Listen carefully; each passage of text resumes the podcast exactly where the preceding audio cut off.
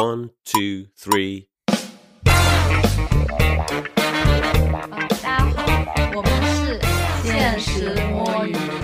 啊，大家好！刚刚我度过了这个欢乐的国庆七天假期啊。近年来啊，就是我们这个国庆的档期已经越来越变成这个主旋律献礼片的一个主场，所以我们就想跟大家一起探讨一下，作为一个普通的电影观众，呃，我们是怎么看待这些主旋律电影片的，以及梳理一下这些主旋律电影片是怎么样一步一步占领了更多的这个票房跟电影的市场。就先请各位主播来介绍一下我们跟主旋律 片子的二。三世，啊，大家好，我是基本上不太看这种献礼片的七仔。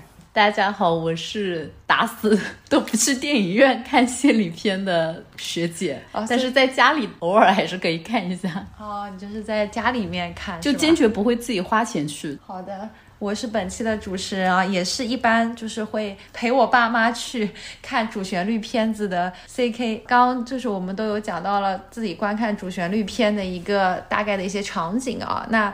呃，我们还是先简单的定义一下这个主旋律的片子吧。呃，我先讲，然后看看我们另外两位主播有没有什么要补充的。主旋律的片子呢，其实最早的话应该是在一九呃五九年建国十周年的时候就其实有过一系列的片子。那它的定义其实就是用来歌颂我们这个美好的生活，歌颂这个我们的伟大祖国，这个光荣的领导，传播正能量的这样子的一些片子。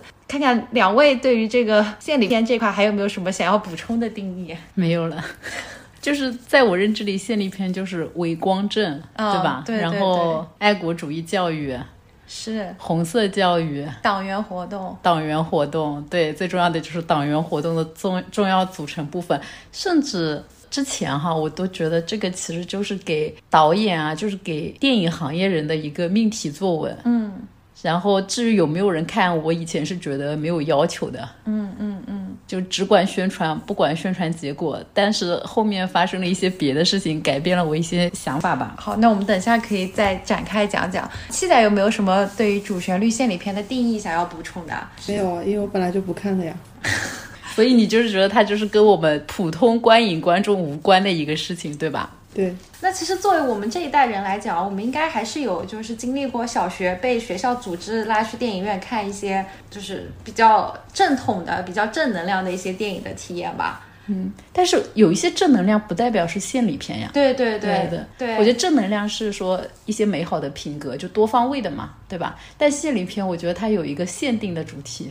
爱国，对对，所以呃，我们今天其实想比较收紧一点的讲几类的这种献礼片啊，也是近几年来呃越来越多的进入这个院线，然后包括越来越多的得到了一些这种宣发跟关注的片子，排片越来越多，甚至挤占了一些我们觉得是跟我们普通人更有关系的影片类型的市场。是是是，就因为最开始像我们成长的年代嘛，就是有各种什么像八一电影制片厂啊、北京电影制片厂啊、长春电影制片厂啊。以前的这种电影制片厂，它其实也会做挺多伪光正的电影。但是最近的话，有一个感知或者说把主旋律推上荧幕的，应该还是呃从这个二零零九年，就是以这个建国大业为主题吧。这个应该是那个韩三平啊，他们就做的这样子的一个为了新中国成立呃献礼的片子。然后在建国大业之后，又出现了建党大业、建军大业这样子不同题材的片子啊，分别是建党伟业二零一一年上映，建军大业二零一七年上映。所以这这三部片子其实应该是说在近年来啊，最早让大家对这种献礼片有一定的概念的，因为都是在特定的时间啊去做特定的这样子的一些历史的事件的回顾，然后包。括有非常非常多的大咖明星，真的是数不清的大咖明星啊！然后以及像去年那一部《一九二一》啊，其实也是的，为了这个迎接七一嘛，在这样子。一九二一不是很多大咖明星，是很多流量明星。对对，很 多是不是也是一种转变？有潜力的演员们，有有潜力吗？对，所以我们先来讲一讲，就是这这一系列的这样子的一些片子吧。哦，我现在感觉就是唯一震惊我的是，我刚才看《建国大业》是二零零九年，对，就是我们已经从六十年变成七十年，我的十年岁月就这么过去了，好快啊！但我真的没有看，我这三部都没有看。只要我自己能决定买电影票去看什么电影，我是不会去看这些类型，这这就不在我的选片范围内。嗯嗯，那七仔呢？我好像。七仔只有“统上”两个字嘛？对，那哦，我来讲一下吧。最开始《建国大业》二零零九年上映嘛，那个时候我还在读大学，我那个时候还是去看了。以前的这种记忆里面，可能都要找一些特型演员去演这些伟人嘛。但是就是从《建国大业》开始，就是韩三平他们为了让更多的明星能够带动更多的人进影院嘛，所以他其实还是找了很多的当年的演员阵容。陈坤饰演蒋经国，对，刘烨饰演一个什么教场口警官，没有名字。但后面好像越来越多的这个剑 X 这个系列就就开始启用越来越多的明星在在。那我只能说一开始他还是讲一点建党伟业的时候，刘烨就开始演毛泽东了，然后陈坤就开始演周恩来了。你就可以看他们怎么越来越乱来了，是吧？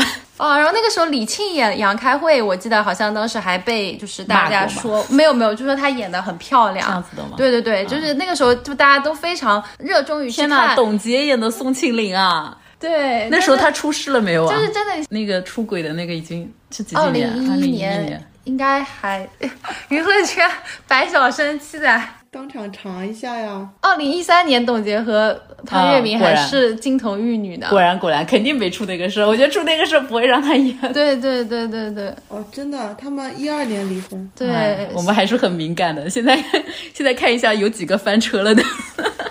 所以就是我们再去看当时的卡司也会非常有意思，像赵本山当年还演过段祺瑞，周润发演袁世凯的，哇，就真的真的非常非常多的明星。范冰冰当年也是演了啊一个太后，那个时候应该是各种呃明星们的粉丝吧，都以明星能够参演这个建 X 大业这样子为荣。估计还不收不收费用的因为实在是太多明星了，档期实在是太难调了。所以的话，就是如果我们去看这个建党伟业、建国大业，还有建军大业的这个卡斯的话，还是会就是印象非常深刻的。啊，学姐有什么想要补充的？我想说，是不是我们十年后再看今年？今年那个是什么？不是今年，是去年，应该是对。呃，那个一九年是七十周年嘛？七十周年，二一是县里建党七十周年。那七十周年那个建国的是我的祖国系列是吧？啊，对，我和我的祖国系列。我想说，是不是十年后我们再看去看那里里面的很多演员，可能也不能提了。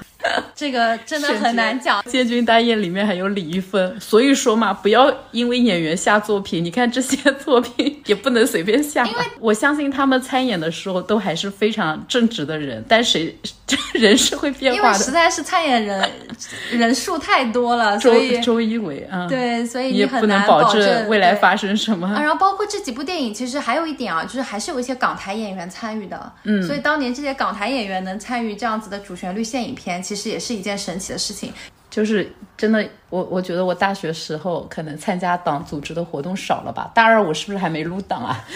所以我。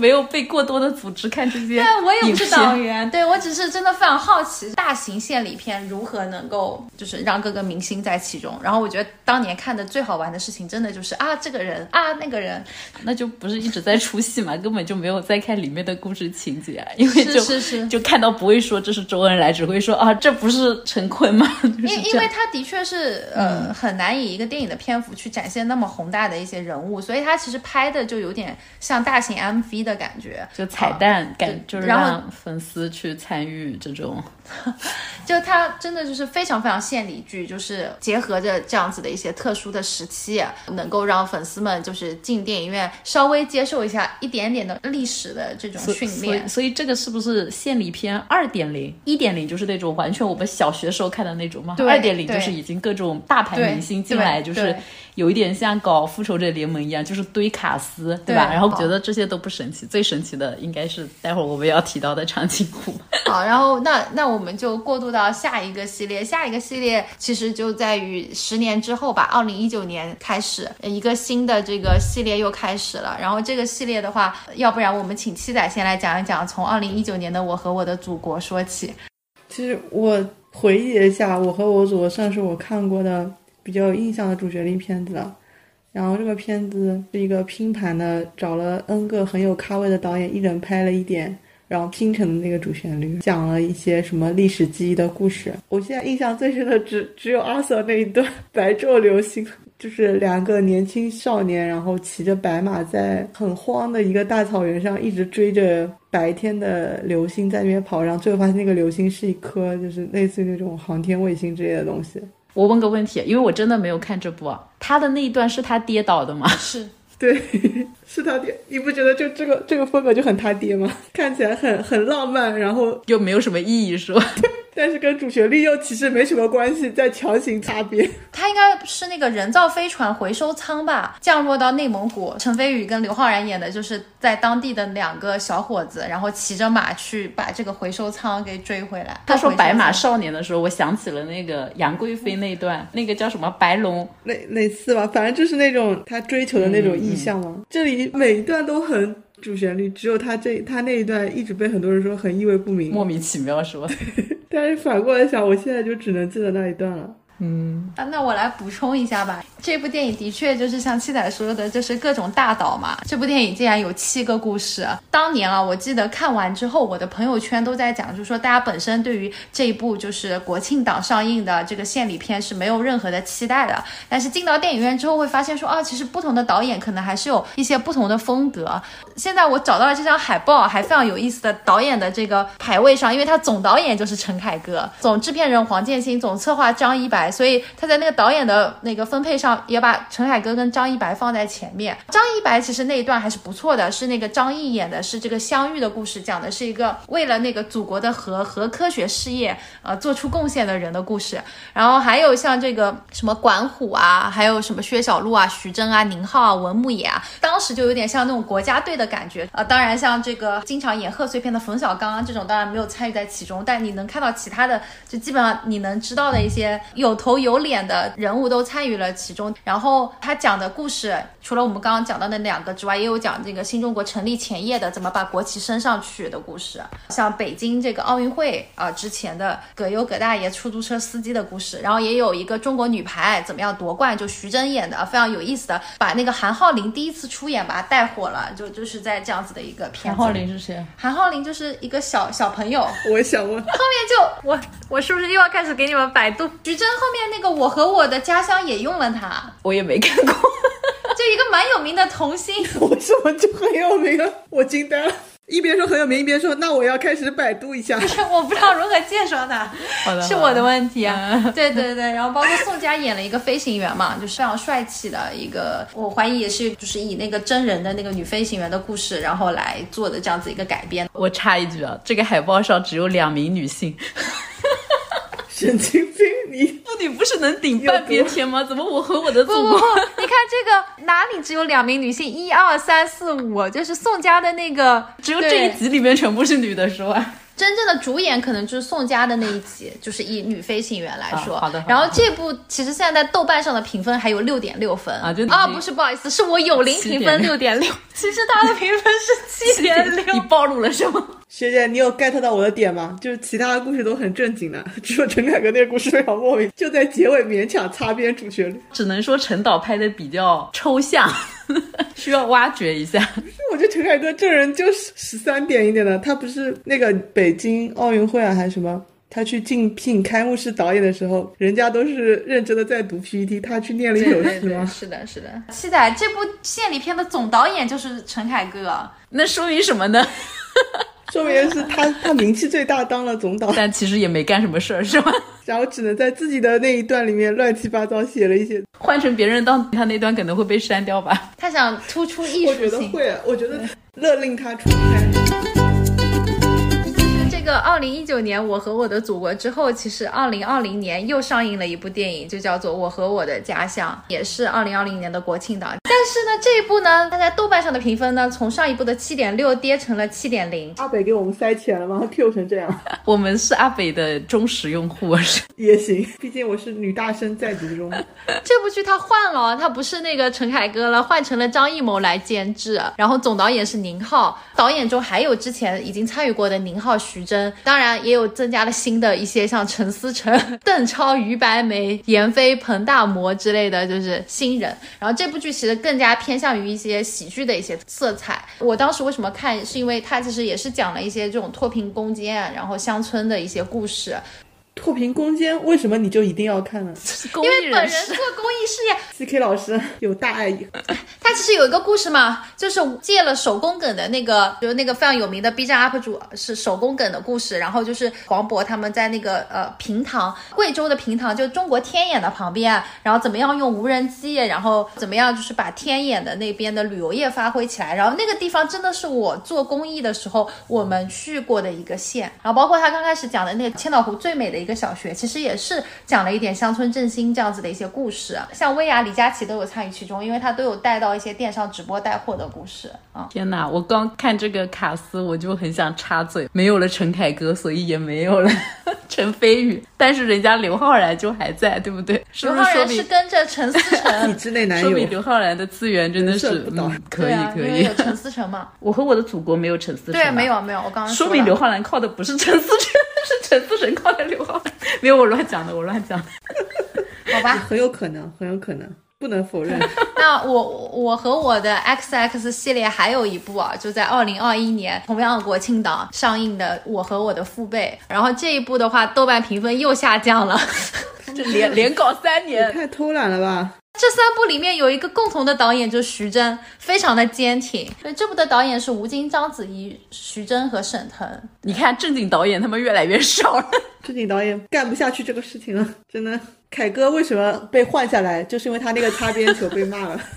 它归结起来都是一个拼盘的电影，都是每个人有一个自己的故事，然后这些故事其实在不同的年代，在不同的场景发生，其实还是讲了一些就所谓中国人的一些家国情怀啊，中国人的这种爱国主义啊，在不同的时间段的不同的体现。我想看票房是不是阶梯式下滑？之所以连拍三部，是不是因为第一部票房还可以？哇，这玩意儿有三十哪一部啊？亿我和我的祖国吗？哦，大家放了两个月，正常能放这么久吗？长津湖放了几个月？我问你，我怎么知道？我的人生没有四个字啊，我感觉长津湖就没下过，肯定是因为我们凯哥优秀。就是那个白马嘛。凯哥的那个 part 是最差的，好吗？因为第一部我记得大家都会评，会觉得那个管虎跟黄渤的那那个是很好的，因为就是、呃怎么样把国旗升起来，黄渤演的很有意思，口音模仿的很好。不会，十年以后我再回想起这部，我只记得凯哥了。那是你的问题。第三部的演员真的就是已经出现一些我都想吐槽的人了，比如贾冰、艾伦、常是远李易。峰吗？李易峰是第二部，李易峰是我和我的家乡，哦，但李易峰其实演的就非常非常配角了。好吧？然后其实呃，我像我和我的家乡啊这些，我就有带我爸妈去看，因为我觉得第一就是它的这个系列会有不同的大导嘛，所以有不同的风格，就会有像徐峥这一类的比较搞笑一点的，包括像沈腾啊这样子的一些风格。然后第二就是说它有横跨不同的一些时代嘛，所以可能总会有让爸妈看了会觉得有一点感感触的。然后第三是它整体还是比较符合我爸妈的观看习惯，会觉得哦一次性去看一看这样子不同的一些演员，然后演这样子的一个短小的故事，因为每个故事它的时间长短也不会特别长。CK 全家真的优秀，但这个我就会讲到，就下一个系列其实相对来说，把票房信息查一下吧嗯好我看了一下，我和我的家乡是二十八亿，然后我和我的父辈啊就已经十几亿了，就是以砍半的速度往下那我和。我的祖国呢，第一部之前说了，三十一亿啊，真的凯哥没你不行。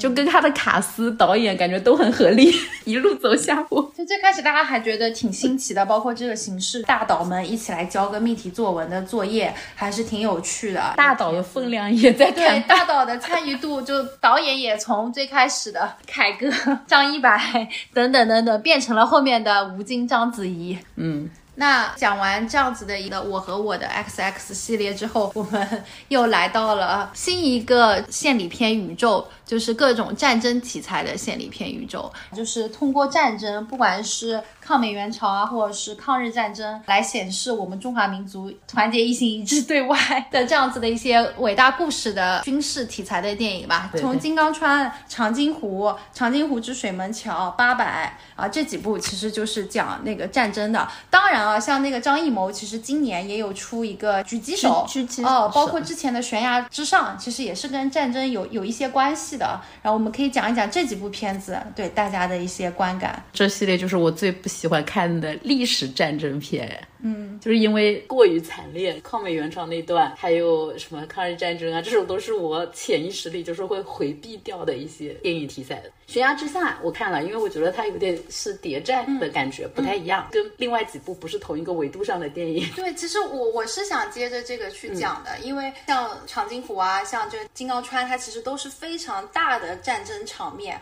现在有没有想要锐评这一系列电影的？没啥感觉。你就无所谓是吗？对，唯爱凯歌，人设立在这里。因为长津湖的确啊，就是他也是有陈凯歌参与导演的。这样，那我可能爱的是阿瑟吧。长津湖他的导演有四个：陈凯歌、徐克、林超贤，还有一个叫宁海强，包括这不他儿子塞进去了吗？没有啊，那就没有认真在拍。有一些真的主旋律常用的、爱用的，像吴京、段奕宏、什么李晨、张涵予、胡军、黄轩都在上面。长津湖的第二部的话，就只有徐克导演了。网上也是有一些骂声，就是觉得说，其实第一部有一些拍的好的，还是靠林超贤的一些调度能力。然后第二部，其实徐克单独指导的话，就没有那么的这样子的一些剧情的合理性啊。然后我其实是想讲的啊，就是这一类电影，包括那个刚刚讲到的《金刚川》还有《八佰》，它都是管虎导演的嘛，呃，聚焦的几场著名的战役嘛。这些大导还是用一些非常这种狂轰滥炸、视觉轰炸的这样子的一些形式去拍。同样的拍抗美援朝，我个人其实觉得狙击手拍的是挺好的，也是在抗美援朝的这个战争的背景下，怎么样的去跟敌方的一个狙击手的王牌呃一起来对决，然后在整体支援的这样子非常悬殊的差距下，然后能够显示出我们狙击手的这样子非常厉害的一点。我觉得就拍这样子一个人的故事。我个人觉得老谋子拍的还是挺好的，我就我觉得我可能还是唯爱张艺谋，老谋子一个陈凯歌粉，一个张艺谋粉，那我怎么办？我是吴京粉吧？单纯想讲老谋子这个称号已经很多年没听过了。就就我觉得真的就是它切入点就会更小一点，它是讲人的故事，而不是讲一些大场面。对，你太宏观叙事了，就对没有办法进去。还行吧，我就不看。不同的拍法的，就是我我觉得还是各位大导可以思考思考，到底想要教 大导也不想拍了，你不觉得吗？直接开始教做人了。大导说他妈本来以为十年做一次作业的，现在变成每年都要做一次作业。就我觉得像张艺谋啊，我真的我感觉我好好爱张艺谋啊，就是他最近拍的那些一秒钟啊、悬崖之上啊，还有这个狙击手，我觉得其实拍的都挺好的。他拍的其实也都是非常主旋律、正能量的故事。对，毕竟像我们张艺谋也是拍过，也是搞过两个奥运会开幕式的，能把奥运会开幕式这种命题作文这样子的一些故事都讲的那么好的，手到擒来是吧？对对对，还是能够是写策论的小能手，很好的输出我们的文化价值，又让人觉得不反感、可接受。输出个毛线啊！我就不信有国外的人会看《直击手》和《长颈鹿》。要输出还是多拍点古偶吧。那必须要拍穿越剧，呼应我其实老。谋子的这些演员阵容啊，也是不如我们其他的大导的。相比于这个呃长津你的意思是湖系列，不如长津湖？对啊，因为吴京，你觉得刘浩存比不上易烊千玺吗？我觉得比不上，因为那个时候谁知道刘浩存是谁他们这么？般配 No one 我 they 第一次 know。像张宇吧，他能做嗯狙击手的这个主演，其实还是真的蛮出乎意料的。但张张宇的确演的非常好。那我们接着讲吧，因为刚刚学姐讲到唯爱吴京嘛，我们就讲到献礼片的最后一类，展现我国的这种大国形象，然后展现我国在涉外事务方面的这样子的一些，这这不得大讲特讲？这就包括了，爱国意影片，可不可以这么说？可以可以，就这一类型，就明显就是 YY 成分更高。对，全能杰克苏。简单列举一下吧，就是从二零一五年的《战狼》到二零一七年的《战狼二》，还有就是我们林超贤的《红海行动》。那我们就有请学姐来讲一讲吧，《战狼》。我给大家回忆一下，《战狼一》呢没有那么大场面，它就是吴京的那个角色加入战狼什么小队还是中队之类的，然后做演习，学姐，你不愧是专业的。补了一下功课，就是因为他不小心干掉一个就是什么投资的弟弟嘛，然后那个反派头子就是要报复，就雇了个雇佣军去在他们演习的场所要杀杀掉吴京，吴京就是做了一个非常厉害的反杀。战狼一讲的是跟南疆有关的嘛，著名的犯我中华者，虽远必诛。对，他就已经开始有这种中华的意识。就战狼二，我就觉得就是起了一个把起点文的套路拍成了主旋律。起点爽文套路，对对对，我觉得大家最有印象的就是哭点啊、燃点啊，就是那个吴京相当于去救一群被这个叫现在战争包围里的这个工厂的工人啊之类的。嗯，然后有一段是他们在车上放上那个中国国旗，就是一些本地对峙的一些军事叫什么势力就给让路嘛，就搞得很燃。然后大家就热泪盈眶，我觉得它契合了大家那段时间的一个民族心态嘛，好像不管是经济实力还是军事实力，我们都不错了。但其实呢，就也没有跟别人真刀真枪的干过，对不对？应该撤侨的背景是有的，但是没有这个人和这种就是比较戏剧化冲突的画面嘛，它相当于就结合了一下，就非常迎合大家的当时的一种民族情绪，可以这么说吧。可能刚才那个迎合这些点，就是用的词不是特别褒义啊，也是吴京这部片子在网络上被另外一群人骂的比较惨的点。但我本人在电影院看的时候还是蛮爽的，嗯，这跟我看好莱坞大片是、是差不多快要一个感受了。好莱坞大片经常会有政府当反派，这里可能把政府形象还是写的比较正面的。但我觉得这个无所谓啊，不是说一定要把政府这种什么权威机构写的差了才是真实之类的。至少它提供了一种就是输出美国梦那种形式同样愉悦程度的一个快感的片子。我觉得这是一个新的主旋律片的解题思路吧。就我觉得这个思路也不错，这可能是我唯一会买账的类型了。然后还有一部就是你们可能都不知道的，就今年上的那个《狼群》也是这种。主演是张晋和李治廷，今天还跟 C K 讨论了一下，我说这部片其实明显是当心理片拍的嘛，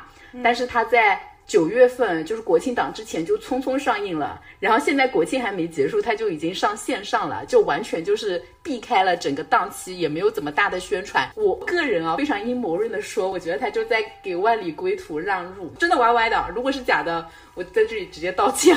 这样的就是《万里归途》，它讲的是外交官的故事啊啊，赤手空拳的外交官面对反叛军的家枪口，如何带领同胞走出一条回家之路？我懂了，我懂了。狼群不太一样，狼群是说张晋演的那个角色暗示了他是我还不如去看黄子华呢。你们这些人，你先听我讲，暗示了他就是中国派过去，但是是假装成雇佣兵，假装成那种叫什么公司的这种安保势力的人嘛，但他其实做一些帮中国能源啊什么之类的这种捍卫工作。然后这部片有个很神奇的点，它里面讲到有一条那个天然气运输管道通向中国的，境外的那个势恐怖势力要把它炸了，然后他们去拆弹。他们是拆成功了，没有炸掉哈。这个片子下映还没下映，那个俄罗斯那个天然气管道就炸了。这应该没什么敏感的吧？不敏感，不敏感。就其实是这样的，就这一类片子啊，它其实取材都还是跟中国现在日益发展的这样子的一些国力，然后包括国际影响力相关的。就不管是在非洲大陆还是在哪里，然后面对境外恐怖势力，还是说军境外的军事政变啊，包括刚刚学姐讲的能源危机，其实这些都还是挺写实的，就是跟现在国际的局势，就如果非常喜爱看国际新闻的人，能够找到一些故事的原型啊。然后狼群我补充一点嘛，就我这一趴就结束了。就狼群评分才五点八，说他跟红海行动比差多少个战狼？就你明显看说这句话的人评分最高的是红海行动啊。但我觉得啊，就它剧情里面是有很多硬伤，就还是回到那种就爽片、爆米花片的逻辑。我觉得它的打斗场面完全是过关的，就中间还是可以。对张晋，然后包括李治廷，他们有几场的那个有点像跑酷一样的逃脱的场景，真的觉得拍的非常的好，类似像吃鸡的那种战斗画面，就完全就是一个合格的好莱坞电影套路的这种东西。就我是比较欣赏这种类型的片，场面的享受是给到大家了的。好的，那我接着学姐刚刚讲的，再讲一讲这一系列，像刚刚《红海行动》，包括另外一部就是《湄公河行动》啊，都是林超贤拍的，就湄公河还是湄公？哦，湄湄公河吧，好吧，就是这一类的涉及到这样子的一些东南亚的一些故事啊，或者是一些毒贩啊的故事，包括最近的一部今年国庆档上映的叫《万里归途》，比较一下《红海行动》跟《万里归途》，其实还是挺有意思的，因为《红海行动》就是也是讲的是军队的故事，军队怎么样去做到撤侨，武力值非常的强大，包括呃最开始像黄景瑜，像那个贾璐霞，可能之前就是大家都不是很了解他们，或者是不太清楚他们的魅力嘛，然后因为《红海行动》。呃一拍就突然觉得说哇，他们原来。也是非常的能打斗的，然后包括人物也是非常的有魅力的。其实这两部剧还有一点很有意思的就是说，张译吧都有在其中出演，但是在《万里归途》里面，张译演的是一个外交官了，在那个《红海行动》里面，他演的是一个队长。这次看《万里归途》吧，因为也是比较新的电影嘛，就像学姐讲狼群一样，我也想重点讲讲。我这个要提到了，蒋璐霞也在那个狼群里面，看感觉蒋璐霞真的很适合这个类型的片子。在你开始前，我再插一句，就是 狼群里面还有一个演员，我很惊喜，就是那个一年一。度喜剧大赛的叶柳，叶柳，对我觉得节目还是挺能捧人的。虽然这部片子票房和那个宣传都不咋地啊，说明叶柳也是有有演技、有魅力的。虽然不如逐梦亚军那么发光闪闪，我跟你讲，这么发光闪闪的不会来演这种片子，他们给他去演偶像剧了。好吧，好了，我扯远了，扯远了，回来，对对对。呃，然后我想讲一讲，就是今年的这部，它讲的就是一个外交官的故事嘛。外交官手无寸铁的，怎么样，就是从国外把中国的公民这个安全的带回来。第一，它是在疫情的情况下，因为以前的这些电影，你还能真的去国外拍外景。然后这部剧他们其实就在宁夏拍的，然后拍了一些这种沙漠穿越的镜头，呃，很不容易啊，能感觉到它的那个美工跟它的那个场景的搭建都是尽力了。然后第二就是它以外交官的这个视角来讲，真的恐怖分子绑外交官会说你要代表中国来承认我们这种反反政府军的政治地位什么的。然后当时张译演的那个人就说中华人民共和国是不会干涉别国外政的，就这这一点其实也是非常属实的。像张译啊，他们樱桃啊，啊都是有一些演技保障的。包括像呃王俊凯演的这个角色吧，虽然那个角色的合理性有的时候想要吐槽，他演一个比较冒冒失失的职场新人，然后拿着摄像机到处去拍。听到这里，其实大家知道为什么 C K 会去看这部片子。懂的都懂。但是我就要讲啊，就这部片子，我带我爸妈去看的时候，我爸妈就觉得太吓人了。他拍这部片子其实还是有非常非常多的战争场景，包括就是人直接被呃杀掉之后就尸首被吊起来的尸首示众。然后这部片子其实跟我同期看的时候，有很多小孩也在看，我就觉得这几年的主旋律片啊，就战争很多，好像大岛为了显示他战争的这种场景，都会用一些非常惨烈的画面、血腥的画面、暴力的画面。所以从某一种层面来讲，你会觉得好像这种献礼剧变得越来越 B 级片的这种。就是有这种非常暴力血腥的一些场景，看的时候有些人会觉得爽，但有些人就会真的觉得有点害怕。所以我爸妈看完之后就说，下次我们还是去看一些喜剧片吧。这这其实是我没有想到的，因为我最开始会觉得说，呃，这一类万里归途的故事感觉非常正嘛，然后也讲外交官，然后可能就是长辈们看了也会有一些感想啊、心得，包括拍沙漠的一些场景，可能也也挺好看的。但是没想到长辈们看完却却给我的反馈是。太吓人了，所以我就觉得，可能我们导演们也要想一想。D K 老师数次在节目途中对大导屡次给大导们提意见，搞得大导好像要听我们的节目一样。要我，我就最多给观众们一些建议，不要带小朋友去看这部片。因为大家会发现，主旋律线里片拍来拍去也是这几个人。我们的一封信。就是拍来拍去也是这几个人，像《万里归途》的话，他其实还是之前《流浪地球》的那那个班底，郭帆，这个呃饶小志。当然，饶小志其实就是很擅长拍小人物嘛。然后包括他的监制是王宏卫，呃，也是那个《流浪地球》的一些监制。对，所以就是感觉。所以彩蛋还有吴京，对吧？对对对，吴京真的人情债欠太多了吧？剧透预警，就大家能在豆瓣上看到演职员里面有吴京，但是其实吴京只出现了在了彩蛋里面，而且吴京演的是王俊凯的爸爸，就是演的是陈朗的爸爸。然后，而且一般就是我国的电影啊，在这个彩蛋之后他是不会再打字幕的，但是这一部他在彩蛋之后又来了一个字幕，说感谢吴京先生，然后后面又有一个感谢了一些演艺圈的其他人，然后再结束的，只能说明吴京咖位大呀，还能说明什么？那必须啊！对对对。然后这里我就要又要问一个扎 CK 心的话。你觉得王俊凯在这一部和在另一部叫什么《断桥》断桥里面的演技不应该这么扁？你你应该说王俊凯在这一部《万里归途》跟易烊千玺在。哦哦哦！懂了懂了重新来，重新来。请问 CK 老师，就是你觉得王俊凯在这一部跟易烊千玺在长津湖那一部两个角色跟作品的这种贡献和关系，嗯嗯嗯，怎么点评？就其实他们两个演的角色，某种程度上来讲都是比较类似的。大导们给这一些年轻的演员、年轻的 TFBOYS 的流量们设定的角色其实是很像的。第二就是说他们的演技层面的话，我觉得其实还是看他们跟对手的这样子的一些交互嘛。然后易烊千玺还是挺适合跟吴京对戏的，就像王俊凯适合跟张译对戏的。CK 老师刚才给大导上课的时候，你拿出那个架势出来好，你能不能给我们小鲜肉也上一课？你对他们有什对对对，么建议？然后我觉得其实那个易烊千玺在长津湖演的还是有点扁扁平化吧。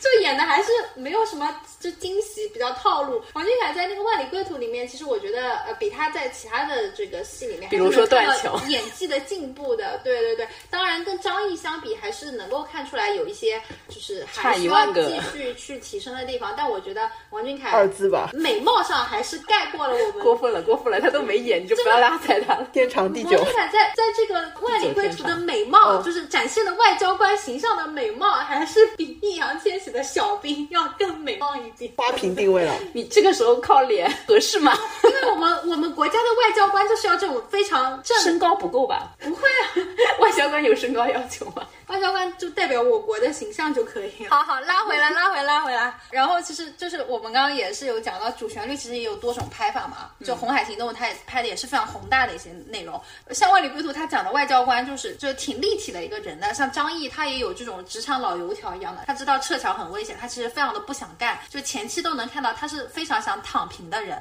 然后像王俊凯就非常想卷起来的，非常年轻的一个这个外交官，就他还是能够把人物的这样子的一些冲突啊，然后跟人物的这样子的一些立体感给呈现出来。就外交官也挺多样的，有一个死掉的外交官，就是这部戏里面的，也是樱桃的老公嘛，他就一直说 easy easy，你给人感觉他是有点像那种有点油嘴滑舌的，但他其实也是一个非常的处理好一些事情，包括赢得当地的一些华人华侨信任的这样的外交官。嗯，七仔有没有什么要锐评的？锐评不起，我都惹不起，没有张译你惹得起的。没有兴趣。我觉得 CK 的这个 ID 又卖不出去了。但《万里归途》现在票房已经破九亿了。从长津湖之后已经不看票房了。万里归途九亿不是因为狼群和这些都给他让了的关系吗？还有一部李冰冰跟那个谁，还有一个动画片，我很想看，然后被下架了。什么动画片啊？就纷纷为他让路，能不到九亿吗？有《平凡英雄》啊，有《搜救》啊，这些都上映了，其实都都还挺啊，行了行了行了，别，挽尊了。挺挺。对，好，最最后我再讲一点，这一类主旋律片子啊，献礼片，它的那个主题曲基本上也都会请一些大咖来唱，主题曲还是挺挺有影响力的。像长津湖这个，的主题曲是什么？我不知道，战狼主题曲是什么？我也不知道。那我就想说秒打脸我我和我的叉叉系列，包括像这个书名号有影响《力。万里归途》都有这个王菲啊，嗯，我看的一些是王，菲有名啊，歌是什么的？我看的一些都有王菲来唱。歌是什么歌是？什么的？只是请的人有影响。对对对，请一些只想说万里归途而已。我我们混乱的总结就到此为止了。我们什么主题是真的就只是为了讲万里归途王菲吗？为了 Q 王菲，我和我的叉叉也有王菲啦。对啊，也有王菲啊，是的。战狼是谁啊？战狼不知道。吴京、孙楠，神经病。那孙楠也是很有意义的，好吗？这难道就是吴京本人啊？吴京演唱，易家扬作词。我看一下《红红红海行动》是谁啊？红海行动就是他们演员自己唱的。叫什么就叫《红海行动》嘛。哦，对，就杜江他们自己唱的。对对对，张张译、也黄景瑜是没有什么印象的歌。有书名号，有影响力。那就王菲啦。我和我的叉叉系列还是可以的。好的，总结来看啊，音乐没有什么可取之处。还是靠视效，还是靠卡斯。还不如张杰。还不如英雄联盟孤勇者。孤勇者是真的好听。你看人家的音乐，上陈奕迅呢。好了太远，了我们再收一下吧。那今天我们就跟大家回顾了一些我们认知中的主旋律线呃电影片以及有名的几个系列。最后就是来进行一下总结与喊话吧。我们首先从。基本上不怎么看主旋律片子的七仔，对我问七仔一个问题啊，就是什么类型的献礼片发生什么事情会让你去电影院看？就比如说请了某些演员，或者是说拍某个特定事件，或者说拍某种类型，就是真的能勾起你的兴趣去电影院看的。好像都没有。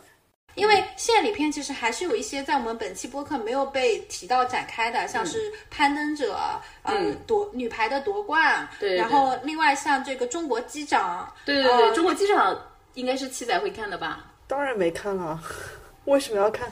你是根本不看电影吧？我觉得。哎七仔最近去电影院看的是什么？我我看好莱坞大片，他看外国的主旋律啊，对他看外国的主旋律，敦刻尔克，什么拯救大兵瑞恩是对啊，硫磺岛的来信，硫磺岛来信怎么这里也有啊？不是，我们想说，就是别的，就是我们可能看到有一些输出来的电影，也是别的国家的献礼片。是的呀，哎，没事没事，但但其实我懂七仔的抵触心理了，就只能说大导们还需要继续努力。哎，如果陈凯歌再拍一部呢，你会去看吗？会的，凯哥拍的不着调比较好看。就希望陈凯歌继续努力吧，再拍几部。怎么可能陈凯歌拍成那个样子？我觉得以后都不会找他拍了。哎，你听完今天的总结，你你再来评价一下不不看主旋律的这个观众的心态嘛？因为像之前那个贾樟柯，其实他也有抨击过的，说中国电影不能被这种主旋律给占了绝大多数，不能让主旋律成为这个主流嘛。说的对，我没有特意不看，我只是每一次做选择的时候，感觉都有比它更好看的电影，就没有必要看这个。带你爸妈去电影院，你会带他们看什么电影？我们都看爽片为主，看好莱坞大片特效为主，没有像 D K 老师家里这么正，就是我愿意带我爸妈去感受一下什么这个片的态度、那个氛围。我们去电影院都是为了爽。好，那学姐你来讲一讲嘛。嗯，我还是觉得就是可以拍，然后拍一点就是更具象的什么小人物啊，有剧情的，交作业也行吧，就可以拍。但是我坚决反对就是非常长期上映，然后挤占别的档期的这种做法。嗯。怎么说？大家公平竞争嘛，对吧？给给这种 CK 这种不吃这一挂的人更多的选择的余地嘛。如果他真的让我没得选，我就不去电影院，我就不消费了。好，那我来说一下吧。我觉得其实就是主旋律献礼片，其实真的只是一个类型。那我们也理解，可能中宣部或者是我们这个有这样子的一些宣传的需求，有对大家进行爱国主义教育、历史教育这样子的一些集体性的需求。但是呃，还是希望说我们的电影院可以更加百花齐放一点，然后包括我们的主旋律片子也可以更加百花齐放一点，就是有不同的视角啊、切入点啊、不同的拍摄手法，然后不要让我爸妈。看到那么恐怖的画面对，对对，不要让小朋友看到非常血腥暴力的这样子的一些场景。说完就不会百花齐放了。就是我现在就是太雷同了，对，所以我觉得《万里归途》为什么我我觉得还是有可取之处的，起码让它让大家看到主旋律片原来还有这样子一些拍法，包括像一秒钟，就就是我我还是比较推崇这样子的一些主旋律。然后其实真的很多看主旋律的，就是为了团建，为了党员活动。为什么我之前会觉得说跟我爸妈这种非常爱国的人一起去看，可能 也有一点，就是大家有一点讨论的空间，但是会发现说现在主旋律连我爸妈都不爱看，所以各位导演 真的可以想一想，不要对导演怎么样让主旋律吸引更多的人。我觉得这个事情是我们的大导们各个大岛一起 PK 一下吧，也不要总是那几个大岛就是把着那几个主旋律的故事的，然后老用那几个。演员，对对对对对，是的，然后用流量慎重一点。就是讲到撤档，我有讲一句，就是像本来国庆档还要上映一部叫《中国乒乓》嘛，这部片子就讲的是我国的男乒怎么样从瑞典手中把多年没有拿到的世乒赛团体的这个金牌拿到手。然后现在十一假期，这个世乒赛正在成都进行新一轮的这个比拼嘛。然后其实今年的瑞典男团还是挺强的，可能害怕毒奶吧。现在瑞典男团就是我国的几个这个次主力吧，就是其实都输给过他们几个的，就就今年。就是在布达佩斯啊、包括后面那个呃，在呃其他站对其他站就是有有输给过瑞典的这几个球员。当然，就是很不幸的是，我国跟瑞典又抽在了同一个四分之一区，所以所以有可能就是毒奶到连四强都不进。那我觉得还是要相信我们中国乒乓的实力，但是也挺有意思的，就是这样子的一部嗯片子也最终没有上映。对，其实我觉得拍这种体育赛事的可以拍，最好拍一下中国男足。这个我觉得拍喜剧片大家没有什么意见吧？没有人想看，只想要退钱。著名的男足退钱表情包。嗯，他们应该说不得。之前脱口秀不是有一期说了，那期还被下架了，嗯，范志毅嘛，对说明他们就是哎惹不起。对对差还不让说，这不就跟被嘎贝，一模一样吗？就是啊，我们终于圆回来了。是是是，就我们刚刚也讨论到了献礼片的一些其他的类型嘛，体育题材，包括一些现实的社会事件改编的一些题材，更贴近普通人的生活的一些题材，就是让大家在觉得它是献礼片之前，先让大家觉得这是一部好电影、好故事，对对然后再发现它原来是个献礼片。对我觉得做到这个就成功了。是的，嗯是的，是的，各位导演还是可以学习一下不要再对导演喊话了。若兰的《敦刻尔克》，对爱豆唯唯诺诺，对导演重拳出击。反正导演也不认识我。对，不是因为导演没粉丝，爱豆有粉丝。今天的讨论就到此结束吧。啊，我们还是期待今年的春节档，还有我明年的国庆档、五一档能够有更多的电影给我们选择。那我们今天的讨论就到此为止吧。片尾曲我们要么还是放一首王菲的歌。放一首王菲的《红豆》吧，反传统一下。